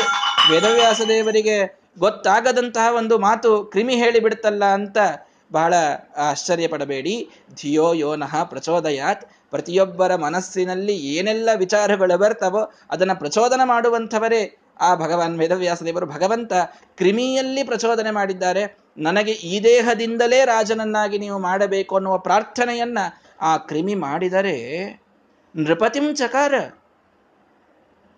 ಕ್ರಿಮಿಯನ್ನ ರಾಜನನ್ನಾಗಿ ಮಾಡಿಬಿಟ್ಟಿದ್ದಾರೆ. ಅಂದ್ರೆ ಏನರ್ಥ ಅಖಂಡ ಭೂಮಂಡಲದ ಒಂದು ಸಿಂಹಾಸನವಿದೆ. ಚಕ್ರವರ್ತಿ ರಾಜನ ಒಂದು ಸಿಂಹಾಸನ. ಆ ಸಿಂಹಾಸನದ ಮೇಲೊಯ್ದು ಒಂದು ಕ್ರಿಮಿಯನ್ನು ಕೂಡಿಸಿದ್ದಾರೆ. ಏನ್ರಿ? ಹಿಂದೆ ಮುಂದೆ ನೋಡೋದಿಲ್ಲೇನು ನಮ್ಮ ವೇದವ್ಯಾಸ ದೇವರು? ಏನ ಕ್ರಿಮಿ? ಪುರಾ ಸ್ವಭಕ್ತಂ. ತಿಳಿಯರಿ. ಸುಮ್ಮನೆ ಸಾಮಾನ್ಯವಾದಂತಹ ಒಂದು ಕ್ರಿಮಿ ಅಂತಲ್ಲ. ಅವನು ಹೋದ ಜನ್ಮದಲ್ಲಿ ಮಹಾಭಗವದ್ಭಕ್ತ ಅವನು. ಸಾಮಾನ್ಯನಾದ ವ್ಯಕ್ತಿಯಲ್ಲ. ಮಹಾಭಗವದ್ಭಕ್ತ. ವೃಷಲಂ. ಅವನೊಬ್ಬ ಶೂದ್ರ. ಅವನಿಗೆ ಕ್ರಿಮಿಯೋನಿ ಬಂದಿತ್ತು. ಯಾಕೆ? ಸುಲುಬ್ಧಂ, ಭಾರೀ ಲೋಭಿ. ನೋಡ್ರಿ, ಯಾರು ಕ್ರಿಮಿಗಳಾಗಿ ಹುಟ್ಟುತ್ತಾರೆ ಅರ್ಥ ಮಾಡಿಕೊಳ್ಳ್ರಿ ಯಾರು ಜೀವನದಲ್ಲಿ ಅತಿಯಾಸೆಯನ್ನ ಪಡ್ತಾರೆ, ಅತೀ ದುರಾಸೆ, ಎಷ್ಟು ಬಂದರೂ ಅವರಿಗೆ ಮೂಗು ಮುಚ್ಚೋದಿಲ್ಲ ಅಂತಂತೀವಲ್ಲ. ಅದು ಬೇಕು, ಇದು ಬೇಕು, ಅದು ಬಂದರೆ ಇನ್ನೊಂದು ಬೇಕು, ಇದು ಬಂದರೆ ಮತ್ತೊಂದು ಬೇಕು. ಇನ್ನಷ್ಟು ಬೇಕು, ಮತ್ತಷ್ಟು ಬೇಕು ಅನ್ನುವ ಆಸೆಯನ್ನ ಉಳ್ಳಂತಹ ಲೋಭಿಗಳು ಮುಂದಿನ ಜನ್ಮದಲ್ಲಿ ಕ್ರಿಮಿಯಾಗಿ ಹುಟ್ಟುತ್ತಾರೆ ಹಾಗೆ ಒಬ್ಬ ಶೂದ್ರ ಭಕ್ತ ಅವನು. ಮಹಾಭಗವದ್ಭಕ್ತನೇ ಮನಸ್ಸಿನೊಳಗೊಂದು ಲೋಭ ಅನ್ನುವಂಥ ದೋಷ ಇದೆ ಅಷ್ಟೆ. ಆ ಲೋಭ ಇವನನ್ನ ಕ್ರಿಮಿಯೋನಿಯಲ್ಲಿ ತಂದು ಹಾಕಿದೆ. ಬಹಳ ಕೆಟ್ಟದಾದಂತಹ ದೋಷ ಲೋಭ ಅಂತನ್ನೋದು. ರಾಜ್ಯ ಲೋಭವನ್ನ ಮಾಡಿದಂತಹ ದುರ್ಯೋಧನನಿಗೆ ಏನಾಯಿತು ನಾವು ಕೇಳ್ತೇವೆ. ಧನದ ಲೋಭ, ಅಧಿಕಾರದ ಲೋಭ, ಕೀರ್ತಿಯ ಲೋಭ ಈ ಎಲ್ಲ ಲೋಭಗಳು ನಮ್ಮನ್ನ ಮಹಾ ನರಕಕ್ಕೆ ಹಾಕ್ತವೆ, ಕೆಟ್ಟ ಯೋನಿಗಳಲ್ಲಿ ಹಾಕ್ತವೆ. ಹಾಗಾಗಿ ಇವನು ಲುಬ್ಧ, ಕ್ರಿಮಿಯೋನಿ ಬಂದಿತ್ತು, ಆದರೆ ಸ್ವಾಭಾವಿಕವಾಗಿ ಭಗವದ್ಭಕ್ತ. ಭಗವಂತ ದೋಷಗಳಿಗೆ ತಕ್ಕ ಶಿಕ್ಷೆಯನ್ನ ಕೊಡ್ತಾನೆ, ಆದರೆ ಒಳಗಿದ್ದ ಭಕ್ತಿಯನ್ನ ನೋಡಿ ಉದ್ಧಾರವನ್ನೂ ಮಾಡ್ತಾನೆ. ಮಹಾದೋಷಗಳು ನಮ್ಮಲ್ಲಿದ್ದೇ ಇರ್ತವೆ. ಆಜನ್ಮ ಚೀರ್ಣ ಬಹುದೋಷಿಣ ಈಶ ಜಾತು ತತ್ಪಾದ ನೀರಜಯುಗಂ ಹೃದಿ ಕುರ್ವತೋಲ್ಪಂ ದೇವಾಪರಾಧಮನವೇಕ್ಷ ಚ ವೀಕ್ಷ ಭಕ್ತಿಂ. ವಾಸಿಷ್ಠ ಕೃಷ್ಣ ಮಮ ದೇಹಿ ಕರಾವಲಂಬಂ. ಈ ಒಂದು ಪ್ರಸಂಗದ ಮೇಲೆ ಯಾದವಾರ್ಯರು ಮಾಡಿದಂತಹ ಶ್ಲೋಕ. ಜನ್ಮತಃ ಎಷ್ಟೋ ಜನ್ಮಗಳಿಂದ ಮಹಾಮಹಾದೋಷಗಳೆಲ್ಲವನ್ನ ಸಂಗ್ರಹಿಸಿಕೊಂಡು, ಗಂಟು ಕಟ್ಟಿಕೊಂಡು ಬಂದೀವಂತ ನಾವು ಈ ಜಗತ್ತಿಗೆ. ಅಷ್ಟು ದೋಷಗಳ ಆಸ್ತಿ ಮಾಡಿಕೊಂಡು ಬಂದೀವಿ. ಎಲ್ಲೋ ಒಂದು ಕ್ಷಣ, ಎರಡು ಕ್ಷಣ, ಐದು ನಿಮಿಷ, ಹತ್ತು ನಿಮಿಷ ಭಗವಂತನ ಸ್ಮರಣ ಅನ್ನೋದನ್ನು ಮಾಡ್ತೀವಷ್ಟೇ ಆದರೆ ಭಗವಂತ ಏನು ಮಾಡ್ತಾನೆ? ಅಪರಾಧಗಳು ಎಷ್ಟೋ ಇದ್ದರೂ ಅವೆಲ್ಲವನ್ನ ತಾನು ಉಪೇಕ್ಷಿಸಿ ಅವುಗಳನ್ನು ನೋಡದೇನೆ ಮಾಡಿದ ಆ ಐದೇ, ಹತ್ತೇ ನಿಮಿಷದ ಭಕ್ತಿಯನ್ನು ನೋಡಿ ನಮ್ಮ ಉದ್ಧಾರವನ್ನು ಮಾಡ್ತಾನೆ. ಅದು ಆ ವೇದವ್ಯಾಸ ದೇವರ ಒಂದು ಅದ್ಭುತವಾದಂತಹ ಅನುಗ್ರಹ, ಅವರ ಸಾಮರ್ಥ್ಯ, ಅವರ ಕರುಣೆ. ಹಾಗಾಗಿ ಇಲ್ಲಿಯೂ ಲುಬ್ಧನಾದಂತಹ ಒಬ್ಬ ಆ, ಭಗವದ್ಭಕ್ತ ಕ್ರಿಮಿಯಾಗಿ ಹುಟ್ಟಿದರೂ ಕೂಡ ಅವನಿಂದ ಒಂದು ರಾಜ್ಯವನ್ನ ಆಳಿಸುವಂತಹ ಕೆಲಸವನ್ನ ವೇದವ್ಯಾಸ ದೇವರು ಮಾಡ್ತಾರೆ. ಅವನನ್ನೊಯ್ದು ಸಿಂಹಾಸನದ ಮೇಲೆ ಕೂಡಿಸಿದರೆ ಕೃಷ್ಣ ಪ್ರಸಾದತಶ್ಚಾಶು ಬಭೂವ ರಾಜ. ಲೋಭದಿಂದ ಕೀಟನಾದಂತಹ ವ್ಯಕ್ತಿ ವೇದವ್ಯಾಸರ ಪ್ರಸಾದದಿಂದ ಮಹಾರಾಜನಾಗಿದ್ದಾನೆ, ಚಕ್ರವರ್ತಿ ರಾಜನಾಗಿದ್ದಾನೆ. ಅಂದ್ರೆ ಏನರ್ಥ ಸರ್ವ ನೃಪ ಪ್ರಣೇಮುಹು ದದುಕ್ಕರಂಚ ಅಸ್ಯ ಯಥೈವ ವೈಶ್ಯಾಹ. ವೈಶ್ಯರೆಲ್ಲರೂ ಬಿಸ್ನೆಸ್ ಮೆನ್ಗಳು ಎಲ್ಲರೂ ಕೂಡ ಬಂದು ರಾಜನಿಗೆ ಟ್ಯಾಕ್ಸ್ ಕಟ್ಟುವಂತೆ ಆಗಿನ ಕಾಲದ ಇಡೀ ಭೂಮಿಯ ಮೇಲೆ ಎಷ್ಟೆಲ್ಲ ರಾಜರಿದ್ದರೋ, ಅವರೆಲ್ಲರೂ ಇವನ ಸಬಾರ್ಡಿನೇಟ್ಗಳಾಗಿ ಅವರೆಲ್ಲರೂ ಇವನಿಗೆ ಕರ ತಂದು ಒಪ್ಪಿಸಿದ್ದಾರಂತೆ. ಅಂದ್ರೆ ಇಡೀ ಭೂಮಿಗೆ ಇವನೊಬ್ಬನೇ ರಾಜ. ಎಲ್ಲಿದ್ದಾನ್ರಿ ರಾಜ? ಸಿಂಹಾಸನದ ಮೇಲೆ ಕೂತಾನ್ ನೋಡ್ರಿ. ಕಾಣಿಸ್ತಾನೇ ಇಲ್ಲ. ಸಣ್ಣದೊಂದು ಕೀಟ. ಆದರೆ ಆ ಕೀಟ ಶಾಸನ ಮಾಡಿದಂತೆ ಇಡೀ ಜಗತ್ತು ನಡೆದಿದೆ. ಕೀಟಕ್ಕೆ ಈ ಸಾಮರ್ಥ್ಯವ? ಅಲ್ಲ, ಕ್ರಿಮಿಯಿಂದ ರಾಜ್ಯವಾಳಿಸಿದೆ ಜಗತ್ಸ್ವಾಮಿ ಚರ್ಯವ ನೀ ತೋರಿಸಿದೆ. ಅದು ಕೀಟದ ಒಂದು, ರಾಜ ಕೀಟದ ಒಂದು ಸಾಮರ್ಥ್ಯವಲ್ಲ, ಜಗತ್ಸ್ವಾಮಿಯಾದಂತಹ ಭಗವಂತ ಆ ಒಂದು ರೀತಿಯಲ್ಲಿ ತಾನು ಕ್ರಿಮಿಯಿಂದ ರಾಜ್ಯವಾಳಿಸಿ ತೋರಿಸ್ತಾ ಇದ್ದಾನಷ್ಟೆ. ಇದು ಭಗವಂತನ ಮಹಿಮೆ, ಇದು ಭಗವಂತನ ಅಘಟಿತ ಘಟನಾ ಸಾಮರ್ಥ್ಯ. ಯಾವ ಒಂದು ಹುಳು ಯಾ ಎಲ್ಲರಿಂದಲೂ ಉಪೇಕ್ಷವೋ, ಯಾರು ಏನೂ ಅದನ್ನ ಬಾ ಹೋಗುವಂತ ಮಣೆ ಹಾಕಿ ಕೂಡಿಸೋದಿಲ್ಲ, ಅದಕ್ಕೇನೋ ಆಧಾರೋಪಚಾರವನ್ನು ಮಾಡೋದಿಲ್ಲ ಸುಮ್ಮನೆ ಕೂತಲ್ಲೇ ಹೀಗೆ ಝಾಡಿಸ್ತಾರಷ್ಟೇ ಅಂತಹ ಕ್ರಿಮಿಯನ್ನು ತಂದು ಸಿಂಹಾಸನದ ಮೇಲೆ ಕೂಡಿಸಿ ಅದರಿಂದ ರಾಜ್ಯ ಆಳಿಸೋದು ಅಂತಂದ್ರೆ ಇದು ಕೇವಲ ಭಗವಂತನೇ ಮಾಡಬಹುದಾದಂತಹ, ಅವನ ಸರ್ವಶಕ್ತಿಯನ್ನು ತೋರಿಸುವಂತಹ ಒಂದು ಘಟನೆ ಅನ್ನೋದಕ್ಕೇನೆ ವೇದವ್ಯಾಸ ದೇವರು ಅದನ್ನು ಮಾಡಿ ತೋರಿಸ್ತಾರೆ. ಅದ್ಭುತವಾಗಿ ಅವರು ಆ ಕ್ರಿಮಿಯಿಂದ ರಾಜ್ಯವನ್ನ ಆಳಿಸ್ತಾರೆ. ಇದನ್ನ ನಾವು ಒಂದು ಸಂದೇಶವಾಗಿ ತಿಳಿದುಕೊಳ್ಳಬೇಕು. ಎಲ್ಲ ಇದೆ ನನಗೆ. ಇಂಥದ್ದಿಲ್ಲ ಅಂತಿಲ್ಲ. ದೊಡ್ಡ ಕುಲ ಇದೆ, ಭಾರಿ ದೊಡ್ಡ ಸಂಪತ್ತಿದೆ, ಬಹಳ ದೊಡ್ಡ ಅಧಿಕಾರ ಒಲಿದು ಬಂದಿದೆ, ಬಹಳ ಒಂದು ರೀತಿಯೊಳಗೆ ಜನರ ಒಂದು ಮನ್ನಣೆ ಇದೆ, ಕೀರ್ತಿ ಇದೆ, ಎಲ್ಲವೂ ಇದೆ. ಭಗವಂತನ ಇಚ್ಛೆಯೊಂದಿಲ್ಲ. ಅಂತಾದರೆ ಎಲ್ಲವೂ ಇದ್ದು ಏನೂ ಇಲ್ಲದಂತಾಗ್ತದೆ. ಸಾಕ್ಷಾತ್ ಸೂರ್ಯನ ಮಗ ಕರ್ಣ, ಕುಂತಿಯ ಪುತ್ರ, ಕ್ಷತ್ರಿಯನಾಗಿ ಹುಟ್ಟಿದಂತಹ ವ್ಯಕ್ತಿ, ಮಹಾಧನುರ್ಧರ, ಭಾರೀ ಅದ್ಭುತವಾಗಿ ಪರಶುರಾಮ ದೇವರಿಂದ ವಿದ್ಯೆಯನ್ನ ಕಲಿತಂತಹ ಮಹಾನುಭಾವ. ಅವನಲ್ಲಿ ಇದ್ದ ಗುಣಗಳು ನೂರೆಂಟು. ಕರ್ಣನಲ್ಲಿ ಇಂಥದ್ದಿರಲಿಲ್ಲ ಅಂತಿಲ್ಲ. ಎಲ್ಲಾ ಗುಣಗಳಿದ್ದರೂ ಕೂಡ ಭಗವಂತನ ಇಚ್ಛೆ ಮಾತ್ರ ಇರಲಿಲ್ಲ ಇವನು ಬೆಳೀಬೇಕು ಅಂತ. ಇಷ್ಟಿದ್ದದ್ದಕ್ಕೆ ತನ್ನ ಇಡೀಯಾದ ಜೀವನದಲ್ಲಿ ಕರ್ಣ ಕಷ್ಟಗಳನ್ನೇ ಅನುಭವಿಸ್ತಾ ಹೋದ. ಅವನು ಮಾಡಿದ ತಪ್ಪಿಗೆ ಮತ್ತೆ, ಭಗವಂತನ ಇಚ್ಛಾ ಸುಮ್ ಸುಮ್ಮನೆ ಇರೋದಿಲ್ಲ ಅಂತ ತಿಳಿಬೇಡ್ರಿ. ಅವನು ಮಾಡಿದಂತಹ ತಪ್ಪಿಗೆ ಭಗವಂತ ಇವನಿಗೆ ಒಂದು ಮಹತ್ವ ಬರಬೇಕು ಅನ್ನುವ ಇಚ್ಛೆಯನ್ನ ಮಾಡಲಿಲ್ಲ. ಆಗ ಏನೆಲ್ಲ ಇದ್ದರೂ ಏನೂ ಇಲ್ಲದವನಾದ ಕರ್ಣ. ಅದೇ ಸಾಮಾನ್ಯ ಒಬ್ಬ ಶೂದ್ರ ಸ್ತ್ರೀಯಲ್ಲಿ ಹುಟ್ಟಿದ, ಅವನಿಗೆ ಅಧಿಕಾರ ಏನೂ ಇರಲಿಲ್ಲ. ಅವನಿಗೆ ಅಂಥ ಶ್ರೀಮಂತಿಕೆ ಇರಲಿಲ್ಲ. ಅವನಿಗೆ ಮಹಾ ಕೀರ್ತಿ ಅನ್ನೋದಿರಲಿಲ್ಲ. ಏನೂ ಇಲ್ಲದೆಯೂ ಕೂಡ ಎಲ್ಲವೂ ಉಳ್ಳವನಾದ ಯಾರು ಹೇಳಿ? ಮಹಾಭಾರತದಲ್ಲಿ ಅವನು ನಮ್ಮ ವಿದುರ. ವಿದುರನಿಗೆ ಸಣ್ಣದಾದ ಜಾತಿ. ಆ ಸಮಯದಲ್ಲಿ ಅದಕ್ಕೆ ಬಹಳ ಮಹತ್ವ. ಸಣ್ಣದಾದಂತಹ ಒಂದು ಸಂಪತ್ತು. ಬಹಳ ಸಣ್ಣದಾದಂತಹ ವ್ಯಕ್ತಿತ್ವ. ಏನು ದೊಡ್ಡ ಕುಲ ಅಲ್ಲ, ಏನೂ ಅಲ್ಲ. ಏನೂ ಇಲ್ಲದೆಯೂ ಕೇವಲ ವೇದವ್ಯಾಸ ದೇವರ ವಿಶಿಷ್ಟವಾದಂತಹ ಒಂದು ಕೃಪೆ ಆ ವಿದುರನ ಮೇಲೆ ಇದ್ದದ್ದಕ್ಕೆ ಸಮಗ್ರವಾದಂತಹ ಚಕ್ರವರ್ತಿ ರಾಜರ ಮನೆತನಕ್ಕೆ ಮಹಾಮಂತ್ರಿಯಾಗಿ, ನೀತಿ ನಿಪುಣನಾಗಿ, ಎಂತಹ ಕಲಿಯಾದಂತಹ ದುರ್ಯೋಧನನು ವಿದುರನ ಮುಂದೆ ಮಾತನಾಡಲಿಕ್ಕೆ ಅಂಜಬೇಕು, ನಡುಗಬೇಕು, ಅಂಥ ಒಂದು ವ್ಯಕ್ತಿತ್ವವನ್ನು ಪಡೆದುಕೊಂಡಂಥವನು ವಿದುರ. ಹೀಗಾಗಿ ಏನೂ ಇಲ್ಲದವನನ್ನ ಎಲ್ಲರನ್ನ, ಎಲ್ಲರಿಗೂ ಅವನು ಮಾನ್ಯನಾಗಿ ಮಾಡೋದು ಇದೇ ಭಗವಂತ.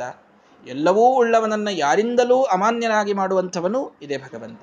ಹಾಗಾಗಿ ನಮಗೆ ಇದಿದೆ, ಅದಿದೆ. ಆದ್ದರಿಂದ ನಾವು ಹೀಗೆ ಇರಬಹುದು ಅನ್ನೋದು ಸುಳ್ಳು.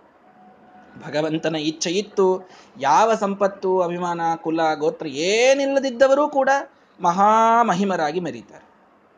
ಇವೆಲ್ಲವೂ ಇದ್ದು ಭಗವಂತನ ಇಚ್ಛೆ ಇರಲಿಲ್ಲ. ಅವರು ಅವಶ್ಯವಾಗಿ ತಾವು ಜೀವನದಲ್ಲಿ ಸೋಲನ್ನು ಕಾಣ್ತಾರೆ. ಹೀಗಾಗಿ ದೈವಮೇವಾತ್ರ ಪಂಚಮಂ. ಶ್ರೀಮದ್ ಭಾಗವತ್ ಭಗವದ್ಗೀತೆಯಲ್ಲಿ ಕೃಷ್ಣ ಪರಮಾತ್ಮ ಹೇಳ್ತಾನೆ, ದೈವ, ಭಗವಂತನ ಸಂಕಲ್ಪ ನಮ್ಮ ಕರ್ಮಗಳಿಗೆ ಅನುಸಾರವಾಗಿ ಭಗವಂತ ನೀಡುವ ಫಲ ಇದು ಎಲ್ಲಕ್ಕಿಂತಲೂ ಮಹತ್ವದ್ದಾಗ್ತದೆ. ಇದಕ್ಕೆ ಹೆಚ್ಚಿನದು ಯಾವುದೂ ನಮಗೆ ಕಾರಣವಾಗಲಿಕ್ಕೆ ಸಾಧ್ಯವಿಲ್ಲ. ಇದನ್ನು ನಾವು ಅರ್ಥ ಮಾಡಿಕೊಳ್ಳಬೇಕು. ಸಣ್ಣದಾದ ಕ್ರಿಮಿಯನ್ನು ರಾಜನನ್ನಾಗಿ ಮಾಡಿ ನಮ್ಮ ವೇದವ್ಯಾಸ ದೇವರು ಅದ್ಭುತವಾದ ಮಹಿಮೆಯನ್ನು ಇಲ್ಲಿ ತೋರಿಸ್ ತೋರಿಸಿದ್ದಾರೆ. ಉವಾಚತಂ ಭಗವಾನ್ ಮುಕ್ತಿಮಾನ್ ಮುಕ್ತಿಂ ಅಸ್ಮಿನ್ ತವಕ್ಷಣೇ ದಾತು ಮಹಂ ಸಮರ್ಥ. ಏನೋ ರಾಜ್ಯ ಬಾಳಿದೆಯಲ್ಲ, ಸಾಕಾಯ್ತಾ? ಅವಶ್ಯ ಸ್ವಾಮಿ, ಮಹಾ ಅನುಗ್ರಹವಾಯಿತು. ಸಾಕಿನ್ನು ರಾಜ್ಯ ಅಂತಂದ ಆ ಕ್ರಿಮಿ. ಅಂದ್ರೆ ಅಲ್ಲೂ ಇನ್ನೂ ಪರೀಕ್ಷೆ ಮಾಡ್ತಾ ಇದ್ರು. ಇನ್ನೂ ಲೋಭ ಇದೆಯಾ ಇವನಿಗೆ? ಇನ್ನೂ ರಾಜನಾಗೆ ಇರ್ತೀನಿ ನಾನು, ಇನ್ನೂ ಒಂದು ಸ್ವಲ್ಪ ವರ್ಷ ಅಂತ ಅಂತಾನ ಅಂತ? ಇಲ್ಲ ಪಾಪ, ಏನು ಹೇಳಲಿಲ್ಲ. ಸಾಕು ನನಗೆ ಅಂತಂದ. ಆ ಲೋಭವನ್ನು ಬಿಟ್ಟ ವೇದವ್ಯಾಸರ ಅನುಗ್ರಹವಾಯಿತು. ಆವಾಗ ವೇದವ್ಯಾಸರು ಹೇಳ್ತಾರೆ, ಇದೇ ಕ್ಷಣದಲ್ಲಿ ನಿನಗೆ ಮುಕ್ತಿಯನ್ನು ಕೊಟ್ಬಿಡಬಹುದು ನಾನು ಅಂತ. ಕ್ರಿಮಿಯಾಗಿಯೇ ನೀನು ಮೋಕ್ಷಕ್ಕೆ ಹೋಗಿಬಿಡು. ಇದೇ ದೇಹದಿಂದ ದೇಹತ್ಯಾಗ ಮಾಡಿ ಮೋಕ್ಷಕ್ಕೆ ಹೋಗಿಬಿಡು. ಆದರೆ ಸೀಮಾರ್ಥಂ ಮರ್ಯಾದೆ ಇದೆ. ಅರ್ಥಾತ್ ನಿಯಮಗಳಿವೆ. ನಿಯಮಗಳ ಪ್ರಕಾರ ವಿಪ್ರತನು ವಿಮುಕ್ತೋ ಭವ ಮತ್ ಪ್ರಸಾದಾತ್. ನಿನ್ನ ಸ್ವರೂಪ ಏನೋ ಅದನ್ನ ತಾಳಿಯೇ ನೀನು ಮೋಕ್ಷಕ್ಕೆ ಹೋಗಬೇಕು. ಇದು ಮರ್ಯಾದೆ, ಇದು ನಿಯಮ. ಇದನ್ನು ಅರ್ಥ ಮಾಡಿಕೊಳ್ಳ್ರಿ ಅಂತೂ ಬ್ರಾಹ್ಮಣರಾಗೇನೆ ಮೋಕ್ಷಕ್ಕೆ ಹೋಗ್ಬೇಕೇನ್ರಿ? ಯಾರೋ ಬಹುಶಃ ಕ್ವಶನ್ ಆನ್ಸರ್ ಸೆಷನ್ನಲ್ಲಿ ಒಂದು ಪ್ರಶ್ನೆಯನ್ನು ಮಾಡಿದ್ರು ಅನಿಸ್ತದೆ ಮೋಕ್ಷ ಆಗಬೇಕು ಅಂತಂದ್ರೆ ಆ ಕೊನೀ ದೇಹ, ಇದು ಬ್ರಾಹ್ಮಣರೇ ಇರಬೇಕಾ? ಅಥವಾ ಮನುಷ್ಯನೇ ಇರಬೇಕಾ? ಹೇಗೆ ಅಂತ. ಯಾವುದು ಆ ವ್ಯಕ್ತಿಯ ಸ್ವರೂಪ ಇದೆಯೋ, ಆ ಯೋನಿ ಆ ದೇಹ ಚರಮದೇಹದಲ್ಲಿ ಬರ್ತದೆ. ಚರಮದೇಹದಲ್ಲಿ ನಮ್ಮ ಆತ್ಮಸ್ವರೂಪ ಇದು ಕುದುರೆಯದ್ದಾಗಿದ್ದರೆ, ನಮ್ಮ ಕೊನೆ ದೇಹ ಕುದುರೆಯದೇ ಆಗಿರ್ತದೆ. ಇಲ್ಲಿ ಏನಾಗಿತ್ತು ಆ ಕ್ರಿಮಿ ಇವನ ಸ್ವರೂಪ ಒಬ್ಬ ಮನುಷ್ಯ ಬ್ರಾಹ್ಮಣನ ಸ್ವರೂಪ ಇತ್ತು. ಅವನ ಆ ವ್ಯಕ್ತಿ, ಆ ಜೀವಿಯ ಒಂದು ಯೋನಿ ಬ್ರಾಹ್ಮಣ ಸ್ವರೂಪ ಇತ್ತು. ಹೀಗಾಗಿ ಭಗವಂತ ಹೇಳ್ತಾನೆ, ಕ್ರಿಮಿಯಾದ ಈ ನಿನ್ನ ದೇಹವನ್ನೇ ತ್ಯಾಗ ಮಾಡಿ ನಾನು ಮೋಕ್ಷಕ್ಕೆ ಕಳಿಸಬಹುದು. ನಿಯಮದ ಪ್ರಕಾರ ಹಾಗೆ ಬರುವುದಿಲ್ಲ. ಹಾಗಾಗಿ ನೀನೊಬ್ಬ ಶ್ರೇಷ್ಠ ಬ್ರಾಹ್ಮಣನಾಗಿ ಆಮೇಲೆ ನನ್ನ ಅನುಗ್ರಹದಿಂದ ಮೋಕ್ಷಕ್ಕೆ ಹೋಗ್ತೀಯಾ? ಅಂದ್ರೆ ಯಾವುದು ಆ ಜೀವಿಯ ಸ್ವರೂಪವೋ ಅದೇ ಅವನ ಚರಮದೇಹದಲ್ಲಿ ವ್ಯಕ್ತವಾಗ್ತದೆ. ಚರಮದೇಹ ಅಂದ್ರೆ ಮೋಕ್ಷಕ್ಕೆ ಹೋಗುವ ಕೊನೇ ದೇಹ. ಪರೀಕ್ಷಿತ್ ರಾಜರು ತ ಅವರ ಜೀವಸ್ವರೂಪ ಒಬ್ಬ ಚಕ್ರವರ್ತಿ ರಾಜನದೇ ಇತ್ತು, ಒಬ್ಬ ಮನುಷ್ಯನದೇ ಕ್ಷತ್ರಿಯನದಿತ್ತು. ಹಾಗಾಗಿ ಅವರು ಕೊನೆ ಆ ದೇಹದಲ್ಲಿ ಕ್ಷತ್ರಿಯರಾಗಿ ಜನ್ಮವನ್ನು ಪಡೆದೇ ಸಾಧನೆ ಮಾಡಿಕೊಂಡು ಮೋಕ್ಷಕ್ಕೆ ಹೋದರು. ಇಲ್ಲಿ ಈ ಕ್ರಿಮಿಯ ಒಂದು ಸ್ವರೂಪ ಒಬ್ಬ ಬ್ರಾಹ್ಮಣನ ಸ್ವರೂಪವಿದೆ. ಆದ್ದರಿಂದ ಆ ಜೀವನ ಯೋನಿ ಇದು ಹೆಂಗೆ ಗೊತ್ತಾಗ್ತದೆ ಅಂದ್ರೆ ಗೊತ್ತಾಗುವುದಿಲ್ಲ ಇದು. ಇದು ಅಪರೋಕ್ಷ ಜ್ಞಾನ ನಂತರದಲ್ಲಿ ಗೊತ್ತಾಗುವಂಥದ್ದು. ಆದರೆ ಇದು ಯಾವುದೂ ಇರಬಹುದು. ಇಷ್ಟನ್ನು ಮಾತ್ರ ಅರ್ಥ ಮಾಡಿಕೊಳ್ಳ್ರಿ ಅದಕ್ಕೆ ಈ ಸಮಾಯಾತ ಸಮಾಯಾತ ಏ ಮೋಕ್ಷ ಪದೇಚ್ಛವ ಅಂತ ನಮ್ಮ ಶ್ರೀರಾಮಚಂದ್ರ ದೇವರು ಕೂಗನ್ನು ಕೊಟ್ಟಾಗ ಅಲ್ಲಿ ಪಿಪೀಲಿ ಕಾಷ್ಟ ಅಲ್ಲಿ ತೃಣ ಬಂತು, ಅಲ್ಲೊಂದು ಹುಲ್ಲು ಬಂತು, ಅಲ್ಲೊಂದು ಇರುವೆ ಬಂತು, ಅಲ್ಲೊಂದು ಕತ್ತೆ ಬಂತು, ಆನೆ ಬಂತು ಅಂತೆಲ್ಲ ಕೇಳ್ತಿರಲ್ಲ. ಇವೆಲ್ಲ ಏನಿವು ಆನೆ, ಕತ್ತೆ, ಇರುವೆ ಎಲ್ಲ? ಇವೆಲ್ಲ ತಮ್ಮ ಚರಮ ದೇಹದಲ್ಲಿರುವ ಭಗವದ್ ಭಕ್ತರು ಏ, ಮನುಷ್ಯರಷ್ಟೇ ಹೋಗ್ಬೇಕಲ್ರಿ ಅಂತಂದ್ರೆ ಏನಿಲ್ಲ. ಚರಮ ದೇಹದಲ್ಲಿ ಭಗವದ್ಭಕ್ತರು ತಮ್ಮ ಯಾವುದೋ ಯೋನಿಯ ದೇಹವನ್ನು ಪಡೆದಿರ್ತಾರಷ್ಟೇ. ಅವರು ಆ ಟೈಮ್ನೊಳಗೂ ಅವರಿಗೆ ಅಪರೋಕ್ಷ ಜ್ಞಾನದ ಪ್ರಭಾವದಿಂದ ಭಗವದ್ಭಕ್ತಿ ಅವರಲ್ಲಿ ಇರ್ತದೆ. ಆ ಮಹಿಮೆ ಅವರಿಗೆ ಜಾಗೃತವಾಗಿ ಗೊತ್ತಿರ್ತದೆ. ಹಾಗಾಗಿ ಆ ಒಂದು ದೇಹವನ್ನು ಪಡೆದುಕೊಂಡು ಅವರು ಕೊನೆಯಲ್ಲಿ ಮೋಕ್ಷವನ್ನು ಪಡೀತಾರೆ. ಹೀಗೆ ಈ ಕ್ರಿಮಿ ತಾನು ಮುಂದೇನಾದ ಜ್ಞಾನಂಚ ತಸ್ಮೈ ವಿಮಲಂ ದದೌ ಸಹ ಮಹಿಂಚ ಸರ್ವಾಂ ಬುಭುಜೇತದಂತೆ ಅದ್ಭುತವಾದ ಜ್ಞಾನವನ್ನ ಕ್ರಿಮಿಯಾದಾಗ ಪಡೆದುಕೊಳ್ತದೆ ಆ ಜೀವ. ಕ್ರಿಮಿ ಆದಾಗಲೇನೆ ವೇದವ್ಯಾಸದೇವರು ಅದಕ್ಕೆ ಜ್ಞಾನದ ಅನುಗ್ರಹವನ್ನು ಮಾಡ್ತಾರೆ. ಎಲ್ಲ ಜ್ಞಾನವನ್ನು ಪಡೆದುಕೊಂಡು ಅದ್ಭುತವಾಗಿ ತಾನು ಇಡೀ ರಾಜ್ಯವನ್ನು ತಾನು, ಇಡೀ ಜಗತ್ತನ್ನು ತಾನು ಆಳಿ, ಆಮೇಲೆ ವಿಪ್ರವರತ್ವಮೇತ್ಯ ಬ್ರಾಹ್ಮಣನ ಜನ್ಮವನ್ನು ತಾನು ಪಡೆದು ಅಲ್ಲಿಯಿಂದ ಆ ಒಳ್ಳೆ ತತ್ವವೇದಿಯಾಗಿ ಮೋಕ್ಷಕ್ಕೆ ಆ ಜೀವ ಹೋಗ್ತಾನೆ. ಹೀಗೆ ಕ್ರಿಮಿಯಿಂದ ರಾಜ್ಯವಾಳಿಸಿದೆ ಜಗತ್ಸ್ವಾಮಿ ಚರ್ಯವನಿ ತೋರಿಸಿದೆ ಅನ್ನುವಂತಹ ಒಂದು ವಾದಿರಾಜರ ಮಾತು. ಅದಕ್ಕೆ ಇದನ್ನ ನಾವು ಸರಿಯಾಗಿ ತಿಳಿದುಕೊಳ್ಳಬೇಕು. ಹೀಗೆ ಅಷ್ಟ ಅನೇಕ ಜನರು ಯಾರೆಲ್ಲ ಈ ಸಂಸಾರದ ಬಂಧನದಲ್ಲಿದ್ದರೋ ಅವರೆಲ್ಲರನ್ನ ಜನಾರ್ದನ ಸ್ವರೂಪಿಯಾದ ವೇದವ್ಯಾಸ ದೇವರು ತಾವು ಮೋಕ್ಷವನ್ನು ನೀಡಿ ಬಹೂನಿ ಅಚಿಂತ್ಯಾನಿ ಚತಸ್ಯ ಕರ್ಮಾಣಿ ಅಶೇಷ ದೇವೇಶ ಸದೋದಿತಾನಿ. ಅವರ ಈ ಅಚಿಂತ್ಯವಾದಂತಹ ಇನ್ನೂ ಅನಂತವಾದಂತಹ ಕರ್ಮಗಳಿವೆ. ಸದಾ ದೇವತೆಗಳು ಅದರ ಸ್ತೋತ್ರವನ್ನ ತಾವು ಮಾಡ್ತಾ ಇರ್ತಾರೆ. ದೇವತೆಗಳಿಂದ ಸ್ತುತ್ಯವಾದಂತಹ ಒಂದು ಅಘಟಿತ ಘಟನಾ ಸಾಮರ್ಥ್ಯವನ್ನುಳ್ಳಂತಹ ವೇದವ್ಯಾಸ ದೇವರು ಅನೇಕ ಜನರನ್ನ ಸಂಸಾರದಿಂದ ಮುಕ್ತರನ್ನಾಗಿ ಮಾಡಿದರು ಅಂತ ಆ ಕಥೆಯನ್ನು ತಿಳಿಸಿ ಮುಂದೆ ಇವರಿಗೊಂದು ಮಗು ಹುಟ್ಟಿತು. ಇವರಿಗೊಬ್ಬ ಪುತ್ರನ ಜನ್ಮವಾಯಿತು ಯಾರವರು, ಅವರ ಕಥೆ ಏನು ಅನ್ನೋದನ್ನು ಹೇಳ್ತಾರೆ. ನಾಳೆಯ ದಿನ ಅದನ್ನು ನೋಡೋಣ. ಶ್ರೀ ಮಸ್ತು ಹರಯೇ ನಮಃ.